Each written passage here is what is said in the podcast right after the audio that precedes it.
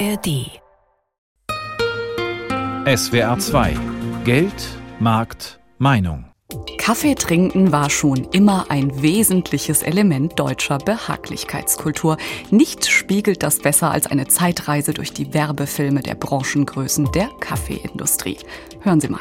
Mmh, Mäuschen, dein Kaffee ist heute wieder mal köstlich. Säuselt da machohaft der Schauspieler Georg Tomalla für Jakobscafé in den 50ern. Eigentlich ist für mich so ein Werbespot etwas Zwiespältiges. Da trinke ich einen Kaffee mit so einem herrlichen Aroma und Sie können es zu Hause nicht einmal riechen. Blöd. Ich kann ja behaupten, dass mich dieser Kaffee beruhigt und entspannt, aber Sie können es ja gar nicht spüren. Unglaublich. Ich kann Sie nur auffordern, gehen Sie ins Geschäft und kaufen Sie sich Melitta-Auslese selber. Aber das ist mir so peinlich. Glauben Sie mir? Sie haben ihn bestimmt erkannt, es war natürlich der Melitta-Mann Egon Wellenbrink, der ab den 80er Jahren mit seinem absoluten Normalo-Image das Vertrauen der Bundesrepublik in die Marke gestärkt hat. Und zum Schluss darf natürlich einer nicht fehlen. Hm. Und wann fahren Sie Ihr Auto weg? Ich habe gar kein Auto, Signorin. Klar, der Klassiker unter den Kaffeewerbeclips Bruno Maccalini im Nescafé-Spot von 1992. Deutlich wird hier, glaube ich, Kaffee ist mehr als ein Getränk. Dafür hat die Werbeindustrie gesorgt. Dafür sorgen heute urbane Coffeeshops mit hippen Baristas. Kaffee ist ein Lebensgefühl. Getrunken wird immer mehr. Vier Tassen am Tag im Schnitt pro Kopf waren es im vergangenen Jahr. Konsum auf Rekordniveau. Doch auch wenn es bei uns im Alltag noch nicht angekommen ist, auf dem globalen Kaffeemarkt, da wird es unterdessen immer unbehaglicher. Perspektivisch könnte sich nämlich die weltweite Anbaufläche halbieren. Schuld sind unberechenbare Wetterereignisse. Geht uns der Kaffee aus? Heute das Thema in Geldmarkt Meinung, das Wirtschaftsmagazin mit Stefanie Geißler. Brasilien, Vietnam und Kolumbien sind die drei weltweit größten Kaffeeproduzenten. Unter den afrikanischen Ländern ist Uganda führend. Knapp vier Prozent Anteil an der globalen Kaffeeernte hat das ostafrikanische Land. Dort lebt und arbeitet Stefan Katongole. Geboren und aufgewachsen ist er in Baden-Baden. Vor gut zehn Jahren hat er sich dann entschlossen, die Kaffeefarm seines Großvaters zu übernehmen. Unsere ARD-Korrespondentin hat ihn vor einiger Zeit schon mal besucht und ihn gefragt, wie ist das Leben so in Uganda? Anders, anders. Viel einfacher, aber ich würde fast sagen, ein bisschen bewusster, weil man eigentlich in allen Bereichen sich erstmal Gedanken machen muss, brauche ich das jetzt, muss ich das, wie mache ich es am besten, wie mache ich es effektiver. In Europa hat man so ein bisschen vielleicht den Anschluss verloren, so kleine Dinge wertzuschätzen sagt Stefan Kartongole. Es war Anfang 2020. Im Hintergrund hört man typischerweise exotische Vögel und natürlich die Kaffeebohnen rieseln.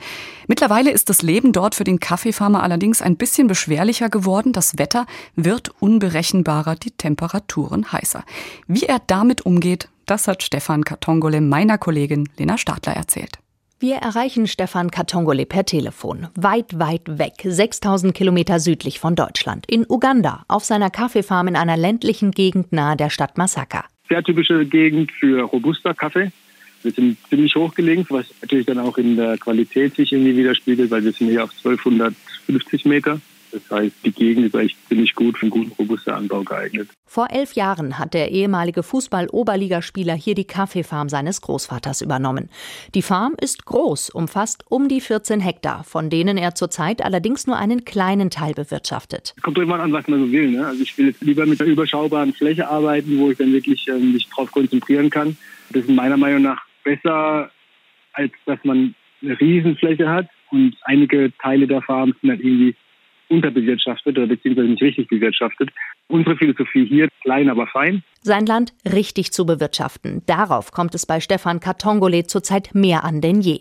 Das Klima spielt verrückt. Der Kaffeeanbau in Uganda leidet. Diese Wetterphänomene, die haben wir seit vier, fünf Jahren. Extremen Regen, extreme Hitze. Da müssen wir damit umgehen und irgendwie arbeiten und versuchen, dass man das irgendwie alles irgendwie im Zaum halten kann. Er hat mehrere Möglichkeiten gefunden, seine Kaffeebäume vor der Sonne und der Hitze zu schützen. Zum Beispiel hat er einen Brunnen graben lassen, um ab und zu wenigstens ein bisschen wässern zu können. Er mulcht, also bedeckt die Erde mit Gräsern, um die Sonne abzuhalten. Sein wirksamstes Mittel sind Schattenbäume. Bäume, die höher sind als die Kaffeebäume und sie so vor der Sonne schützen. Das sind so diese Methoden, die du machen kannst, was natürlich aber auch ziemlich Zeit und arbeiterintensiv ist. Aber am Ende rechnet sich das, weil du kommst ziemlich gut durch eine Sonnenperiode, wenn du eben solche Sachen machst. Ein anderes Wetterphänomen hingegen hat ihn kalt erwischt. Im Februar zerstörte ein Hagelsturm 60 Prozent seiner Ernte auf den Feldern. War ein schlimmes Bild. Also ich meine, du bist reingelaufen und hast gedacht, okay, vielleicht hast du es irgendwie noch einen, guten Teil überlebt, aber war, es war ziemlich hart. Einen kleinen Teil seiner Einbußen konnte er wieder wettmachen, weil seine Abnehmer, sogenannte Specialty-Röster in Deutschland, Schweiz und England, ihm anboten, höhere Preise für die verbliebenen Bohnen zu zahlen. Doch auf Dauer will er sich nicht darauf verlassen, nur vom Kaffee leben zu müssen. Er hat unter anderem Mango, Avocado und Macadamia-Bäume gepflanzt, die zum einen als Schattenbäume dienen, zum anderen kann er ihre Früchte lokal verkaufen. Das hilft, sollte mal wieder eine Kaffeeernte ausfallen wegen des verrückten Wetters. Doch Kaffee ist und bleibt, zumindest für die kommenden Jahre, sein Hauptgeschäft und seine Leidenschaft. Wir sind ziemlich zuversichtlich, dass wir das schaffen. Und mit den Sachen, die wir jetzt schon hier auf der Farm haben und die Art und Weise, wie wir arbeiten, ist schon die richtige, meiner Meinung nach, dass wir auch in Zukunft guten Qualitätskaffee anbauen können. Das ist natürlich harte Arbeit, aber es macht Spaß ist kein Gedanke da, irgendwie den Kopf in den Sand zu stecken und aufzuhören. Das, das, das gibt's nicht. Ein Bericht war das von Lena Stadler. Soweit also eine von vielen Folgen des sich verändernden Klimas, das wie so oft vor allem diejenigen Menschen hart trifft, deren Arbeit und Existenz von den Wetterbedingungen abhängt. Und sicher nicht das dringlichste Problem, aber durchaus bedenkenswert. Damit hängen auch wir mit drin und unsere liebgewonnenen Konsumgewohnheiten. Denn perspektivisch werden sich zu dem Ergebnis, kommen diverse Studien, die Anbauflächen für Kaffee drastisch verringern. Darüber kann ich sprechen mit Steffen Schwarz. Er war war mal Arzt. Vor 20 Jahren hat er dann aber die Branche gewechselt und wurde Kaffeehändler. In Mannheim hat er das Coffee Consulate gegründet, ein Schulungs- und Forschungszentrum. Herr Schwarz, wichtigste Frage vielleicht mal zuerst. Trinken Sie Ihren Kaffee schwarz?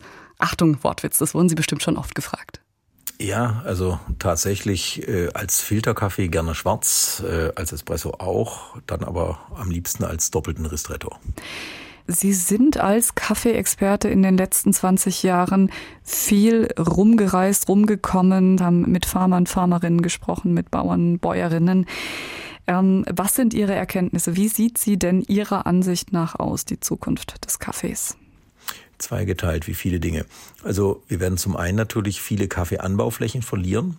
Auf der anderen Seite liegt natürlich in solchen Dingen auch immer eine Chance. Das heißt, der Kaffee wird aus dem Volumen mehr rausgedrängt, also raus aus der Beliebigkeit und rein in tatsächlich wieder echte Charaktere, echte Typizitäten. Und das macht ihn dann wieder zu einem besonderen Getränk und nicht einfach zu so einem Energielieferanten. Sie sagen aus dem Volumenmarkt raus. Also wie realistisch sind diese diversen Studien, die da kursieren, dass sich die Anbaugebiete etwa um die Hälfte reduzieren werden aufgrund des Klimawandels? Ich halte die bedauerlicherweise für relativ realistisch. Ähm, man muss natürlich bedenken, dass es auch noch Gebiete gibt, die man neu mit dazu nehmen kann, äh, in, ich sag mal, derzeit atypischen Anbaugebieten, wie zum Beispiel China. Und es gibt natürlich auch noch Gebiete, wie zum Beispiel in Indonesien, die natürlich dann bedauerlicherweise eben äh, Urwaldgebiete sind, die eben gerodet werden. Deshalb natürlich auch diese neue EU-Verordnung und Regulierung, dass wir eben in die EU keine Kaffees mehr einführen dürfen, die aus nach weißlich gerodeten Bereichen kommen. Jetzt hoffen wir mal, dass das nicht auf einmal ein Rückschuss wird und jetzt noch schneller, bevor das alles gilt, Dinge passieren. Wie gesagt, meine Hoffnung ist äh, eher die, dass man eben sagt, äh, Kaffee wird von einem beliebigen energieliefernden Wachmacher einfach tatsächlich wieder zu einem belebenden Genussmittel. Das bedeutet also, Kaffee wird zum Luxusprodukt. Was bedeutet das für die Preisentwicklung? Gut, die Preise werden nach oben gehen, die Preise müssen nach oben gehen, die sind im Moment nicht nachhaltig, auch nichts, was Fairtrade heißt oder irgendwie, was einem vielleicht dann emotional zunächst vorgaukeln würde, dass das für den Farmer schon reicht, seine Kosten zu decken, reicht eben im Moment nicht aus. Und äh, keine Industrie, kein, kein Erzeuger der Welt kann es sich auf Dauer leisten, defizitär oder knapp überdefizitär zu produzieren. Das äh, reizt natürlich nicht. Sie haben da mal eine interessante Rechnung aufgestellt, wie man anschaulich darstellen kann, wie billiger Kaffee über die Jahrzehnte geworden ist, Herr Schwarz. Ja, das ist bedauerlicherweise so. Das ist mal im Rahmen eines Projekts äh, an einer dualen Hochschule in Heilbronn rausgekommen. Da hat eine Studentin tatsächlich mal die Realarbeitszeiten eines normalen Arbeiters, also eines Blue-Collar-Workers, 1950 im Vergleich zu 2000 verglichen. Und damals war es also so, dass man in den 50er Jahren tatsächlich ungefähr 29 Stunden gearbeitet hat für 500 Gramm Bohnenkaffee geröstet und im Jahr 2000 noch knappe 15 Minuten. Und das zeigt natürlich auf erschreckende Weise, den enormen Preisverfall. Und ich äh, kann das auch nochmal anders erklären. Ich weiß, ich war in Mexiko damals bei einem unserer Partnerfarmer, dem Thomas Edelmann, und der erzählte mir damals die Geschichte, als sein Großvater mit ihm damals, da war noch ein ganz kleiner Junge, äh, mit dem LKW von der Farm runterfuhr, der voll mit Kaffee war, hat er ihm erklärt, dafür können wir einen neuen LKW kaufen. Und als er dann selbst in der Lage war, selbst LKW zu fahren und runterfuhr, bekam er dafür noch ungefähr umgerechnet zwei Jeans. Sie sagen, der Kaffeepreis ist zu billig. Wie schaffen es denn Discounter wie zum Beispiel Aldi, den Kaffee dauerhaft zu Sportpreisen anzubieten? Wie kriegen die das hin? Ja, das größte Geheimnis, das den meisten Deutschen hier gar nicht bewusst ist, ist, Aldi ist eigentlich selbst eine Rösterei. Also, das heißt, die haben als Röster angefangen und später andere Produkte mit hinzugenommen. Dadurch sind sie natürlich ganz, ganz vorne in der Kette, äh, brauchen da nicht noch groß jemanden beauftragen, der für sie produziert. Und es ist tatsächlich für Aldi eben so, dass der Kaffee einfach auch ein Lockmittel ist, den Kunden in die Geschäfte zu bekommen. Das ist ja leider allgemein so, das gilt für alle Supermärkte, dass die Kunden in der Regel immer dann Kaffee kaufen, wenn er gerade im Angebot ist. Und da gibt es eben den, der zugleich das Angebot machen kann, zugleich Produzent ist und zugleich den Supermarkt hat und das alles in einer Hand ist natürlich dann ein Vorteil. Das heißt, da wird auch defizitär gewirtschaftet, was ja eigentlich gar nicht erlaubt ist. Das lässt sich zumindest immer wieder vermuten, aber eben leider nicht nachweisen. Ich habe es vorhin schon angesprochen und Sie auch. Sie sind äh, viel rumgekommen in den Kaffeeanbauländern. Welche Erfahrungen haben Sie denn gemacht? Was haben Ihnen die Bäuerinnen und Bauern vor Ort erzählt, wie man sich dieser Herausforderung Klimawandel und äh, zurückgehende Anbaugebiete stellen wird? Das ist sehr schwierig, das ist sehr unterschiedlich. Ähm, viele geben auf. Es ist für viele wirklich so, dass sie einfach sagen, wir können nicht mehr. Und ähm, das ist das Bedauerliche. Soweit erstmal der Kaffeeexperte Steffen Schwarz vom Coffee Consulate in Mannheim. Viele Kaffeebauern geben auf, sagt er also, weil der Anbau immer mühsamer wird keine Option aus Sicht der Genossenschaft Weltpartner aus Ravensburg am Bodensee. Sie hilft nämlich Kaffeebäuerinnen und Bauern im baden-württembergischen Partnerland Burundi, sich an die Wetterbedingungen anzupassen und, ganz wichtig, dabei trotzdem den Ertrag konstant zu halten. Herauskommt, ganz nebenbei, exklusivster Kaffee, den man auch in exklusiven politischen Kreisen genießt. Es ist Kaffeezeit im Gebäude der Abteilung 5 im Staatsministerium unweit der Villa Reizenstein in Stuttgart. Neben der Kaffeemaschine liegen kleine Päckchen mit gemahlenem Kaffee aus Burundi, dem Partnerland von Baden-Württemberg. Ich mag ihn, weil er sehr stark ist. Für mich ist es ein starker, eher bitterer Kaffee, sagt Christoph Krammer. Er leitet im Staatsministerium in Stuttgart das Referat Afrika. Dort wird der Kaffee aus Burundi nicht nur den Mitarbeitenden angeboten. Der Kaffee, der jetzt hier auch durch die Maschine läuft, wird bei allen Gelegenheiten hier im Staatsministerium serviert. Also wenn Sie als Gast ins Staatsministerium bekommen und einen Kaffee trinken wollen, dann bekommen Sie Kaffee du Burundi. Auch Staatsbesuche bekommen natürlich den Kaffee aus dem kleinen ostafrikanischen Partnerland kredenzt, dort der wichtigste Exportfaktor. Weil die Kaffeeproduktion in Burundi den Stellenwert hat, wie sagen wir in Baden-Württemberg, die Automobilindustrie. Die Kaffeepartnerschaft eingefädelt hat Thomas Heuer, Vorstand von Weltpartner in Ravensburg. Die eingetragene Handelsgenossenschaft beliefert unter anderem die Weltläden in Deutschland mit Lebensmitteln, besonders Tee und fair gehandeltem Kaffee. 2014 haben wir uns tatsächlich angeboten, haben gesagt, wir würden gerne einen Partnerschaftskaffee aus dem Land Burundi importieren. Und das waren unsere ersten Schritte, dass wir gesagt haben, wir möchten dem Land erstmal faire Preise zahlen, dann möchten wir auf ökologischen Anbau umstellen und dann ist der Weg nicht weit zu diesem sogenannten Agroforst-Projekt. Im Rahmen des Kaffeeprojekts sorgt Weltpartner nämlich nicht nur für den fairen Kaffeeexport, sondern organisiert auch die Aufforstung im Land. Außerdem unterstützt die deutsche Genossenschaft die Bauern darin, sich auch noch andere wirtschaftliche Standbeine aufzubauen. Also eine Art Hilfe zur Selbsthilfe. Da wird Maniok angebaut, Mais, Bohnen, dann eben auch Früchte. Das ist alles für die Eigenversorgung und für den lokalen Markt, dass die Bäuerinnen und Bauern einfach Einkommensquellen haben, nicht nur vom Kaffee, sondern eben auch von diesen anderen Früchten. Auch beim Kaffeeanbau mussten sich die Burundier umstellen. Weil im deutschen Markt bei Bio-Kaffee noch Luft nach oben ist, will Thomas Heuer biologischen Anbau. Dafür ist er auch bereit, höhere Preise zu zahlen. Deshalb waren die Kaffeebauern in Burundi anfangs misstrauisch. Sie haben es am Anfang gar nicht so glauben können, als wir gesagt haben, wir zahlen euch ungefähr 80 Prozent über dem, was ihr jetzt bekommt. Als ich dann wieder das Land verlassen habe, kamen die halbstaatlichen Organisationen, die dann zu den Bäuerinnen und Bauern hingegangen sind und gesagt haben, was die euch erzählen mit Bioanbau, das ist alles nichts. Ihr kriegt nach wie vor von uns subventioniert zu guten Preisen die Spritzmittel. Nur mit denen könnt ihr wirklich hohe Erträge erzielen. Viel Überzeugungsarbeit war deshalb nötig, aber sie habe sich gelohnt, meint Weltpartnervorstand Thomas Heuer auch weil Weltpartner noch andere Zusagen machte. Dass wir gesagt haben, wir machen euren Kaffee als Kaffee de Burundi, da waren sie sehr stolz drauf. Ganz wichtig für den Ertrag, die kleinen Anbauflächen werden besser genutzt.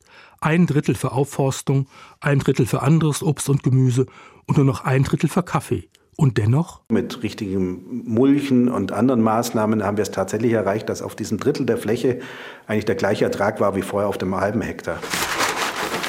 In der riesigen, über 2000 Quadratmeter großen Lagerhalle von Weltpartner in Ravensburg stammen zwischen 5 und 20 Prozent des fair gehandelten Kaffees aus Burundi. Und es soll noch viel mehr werden. Thomas Heuer will den Absatz von Burundi-Kaffee in Deutschland verdreifachen. Dabei hofft er auf die Hilfe durch die Landespolitik. Natürlich nicht durch direkte Produktwerbung aber gerne indirekt. Sie kann ja nicht sagen, trinkt äh, den Kaffee von Weltpartnern, weil das ist der Landespartnerschaftskaffee. Was sie natürlich machen könnte, ist so die Türen und Tore zu öffnen, eben zu Kontakten, die sie hat, zu anderen HändlerInnen, zu Supermärkten, zu vielen Institutionen, die wir sagen, warum steigt er nicht um und setzt ein Zeichen, indem er Bondi-Kaffee trinkt. Wolfgang Brauer hat berichtet.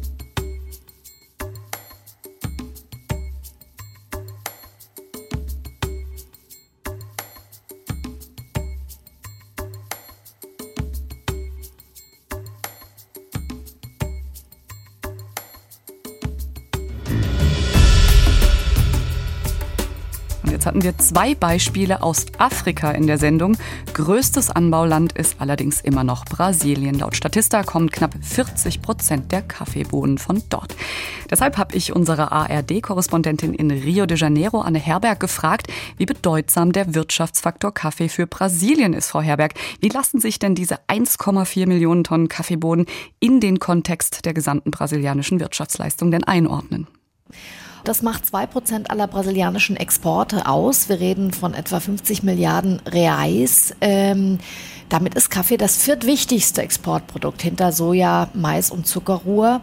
Und er spielt vor allem eine ganz entscheidende Rolle für die wirtschaftliche Entwicklung in Inland, also in den Regionen, insbesondere in den Bundesstaaten Minas Gerais und Sao Paulo im Süden. Äh, davon hängen rund 8,5 Millionen direkte oder indirekte Arbeitsplätze im Land ab. Und äh, es gibt noch eine Besonderheit, nämlich, dass 78 Prozent des Anbaus in Brasiliens äh, von kleinbäuerlichen Betrieben geleistet wird. Also das ist wirklich die Existenzgrundlage sozusagen von kleineren und mittleren Genossenschaften. Und das macht eben auch deutlich, ja, die sind natürlich sehr, sehr viel anfälliger, wenn es eben aufgrund des Klimawandels beispielsweise jetzt zu Schwankungen kommt und das die Ernten beeinträchtigt. Im Hintergrund hört man übrigens die Klimaanlage im Studio, im ARD-Studio an der Copacabana. Auch in Brasilien äußert sich der Klimawandel natürlich durch unberechenbares Wetter. In der Hauptanbauregion Minas Gerais sind die Temperaturen seit 2010 im Schnitt um 1,2 Grad gestiegen. Das hat mir die Korrespondentin berichtet. 2021 gab es extreme Trockenheit, 2022 dann extremen Frost. Und da sind die Ernten wirklich um 25 Prozent eingebrochen. Also um da einfach mal eine Zahl zu haben, das hat sich sofort niedergeschlagen an den Rohstoffbörsen. Und das hat man, glaube ich, auch in Deutschland spüren können. Also die beliebte Arabica-Bohne kostete Ende 2021 rund 2,50 Dollar.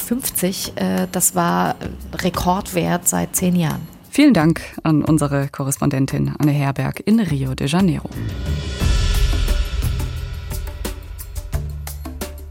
Kaffee wird knapper und damit teurer, soweit so sicher. Aber sind die Konsumentinnen und Konsumenten auch bereit, das zu bezahlen? Einen kleinen Vorgeschmack auf höhere Kaffeepreise hat uns die Inflation geboten.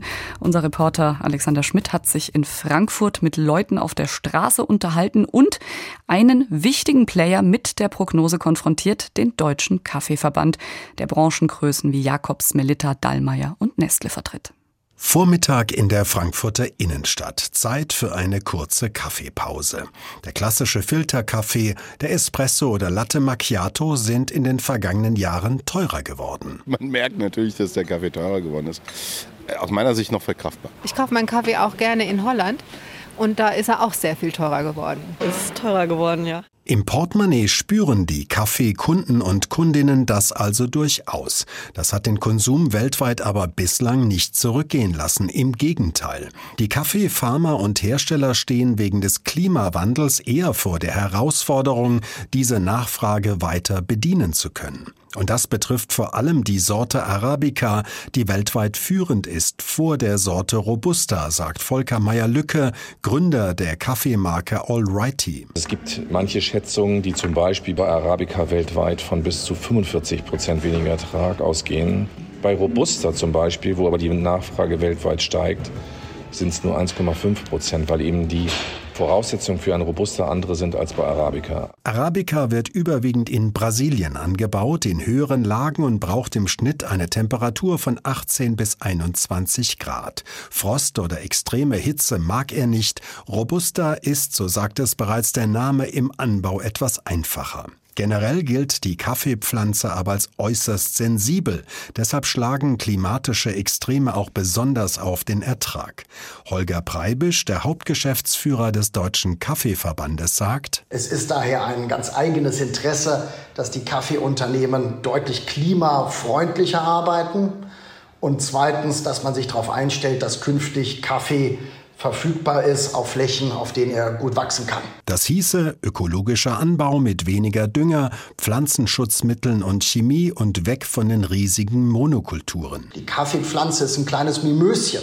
Sie ist extrem windempfindlich. Wenn man also als Beispiel dazwischen andere große Bäume pflanzt, die den Wind brechen, die auch den Schatten spenden, damit es nicht zu heiß wird, dann hat man schon viel bewirkt. Das Thema Klimawandel ist längst in der Kaffeebranche angekommen, die sehr viele kleine Produzenten und Hersteller hat, aber auch große wie Nestlé oder Jacobs.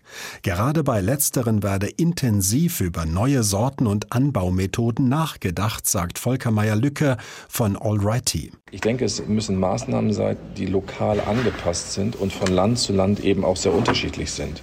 Also das gerade angesprochene Brasilien hat eben per se auch andere Anbauvoraussetzungen. Eher eine Monokultur, kaum Schattenbäume. Das sind alles Dinge, die ich in Afrika in der Form nicht habe. Weniger Kaffee der Sorte Arabica, neue Züchtungen, ökologische Anbauformen, lokal je nach Lage und Klima angepasst, das sind Ansätze, über die diskutiert wird, um die so begehrten Bohnen auch in Zukunft in großen Mengen anbieten zu können. Werden die Preise für uns Verbraucher steigen? Das ist meine Meinung, ja.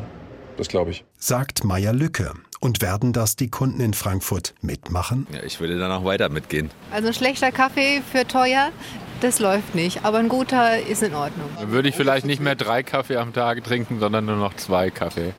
Alexander Schmidt hat berichtet. Die Menschen, die er getroffen hat, die scheinen zumindest bereit, mehr zu bezahlen in der Zukunft für ihre tägliche Koffeinzeremonie.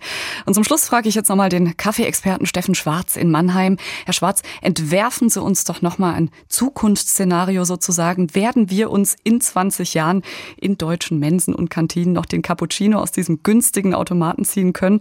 Oder müssen wir uns Tee aufbrühen? Nein, ich glaube, also es wird weiterhin äh, Kaffee und Cappuccino selbstverständlich geben, aber es wird einfach bewusster sein. Und die Frage ist, muss es 1,20 Euro sein oder können es nicht auch 2 Euro oder 2,50 Euro sein?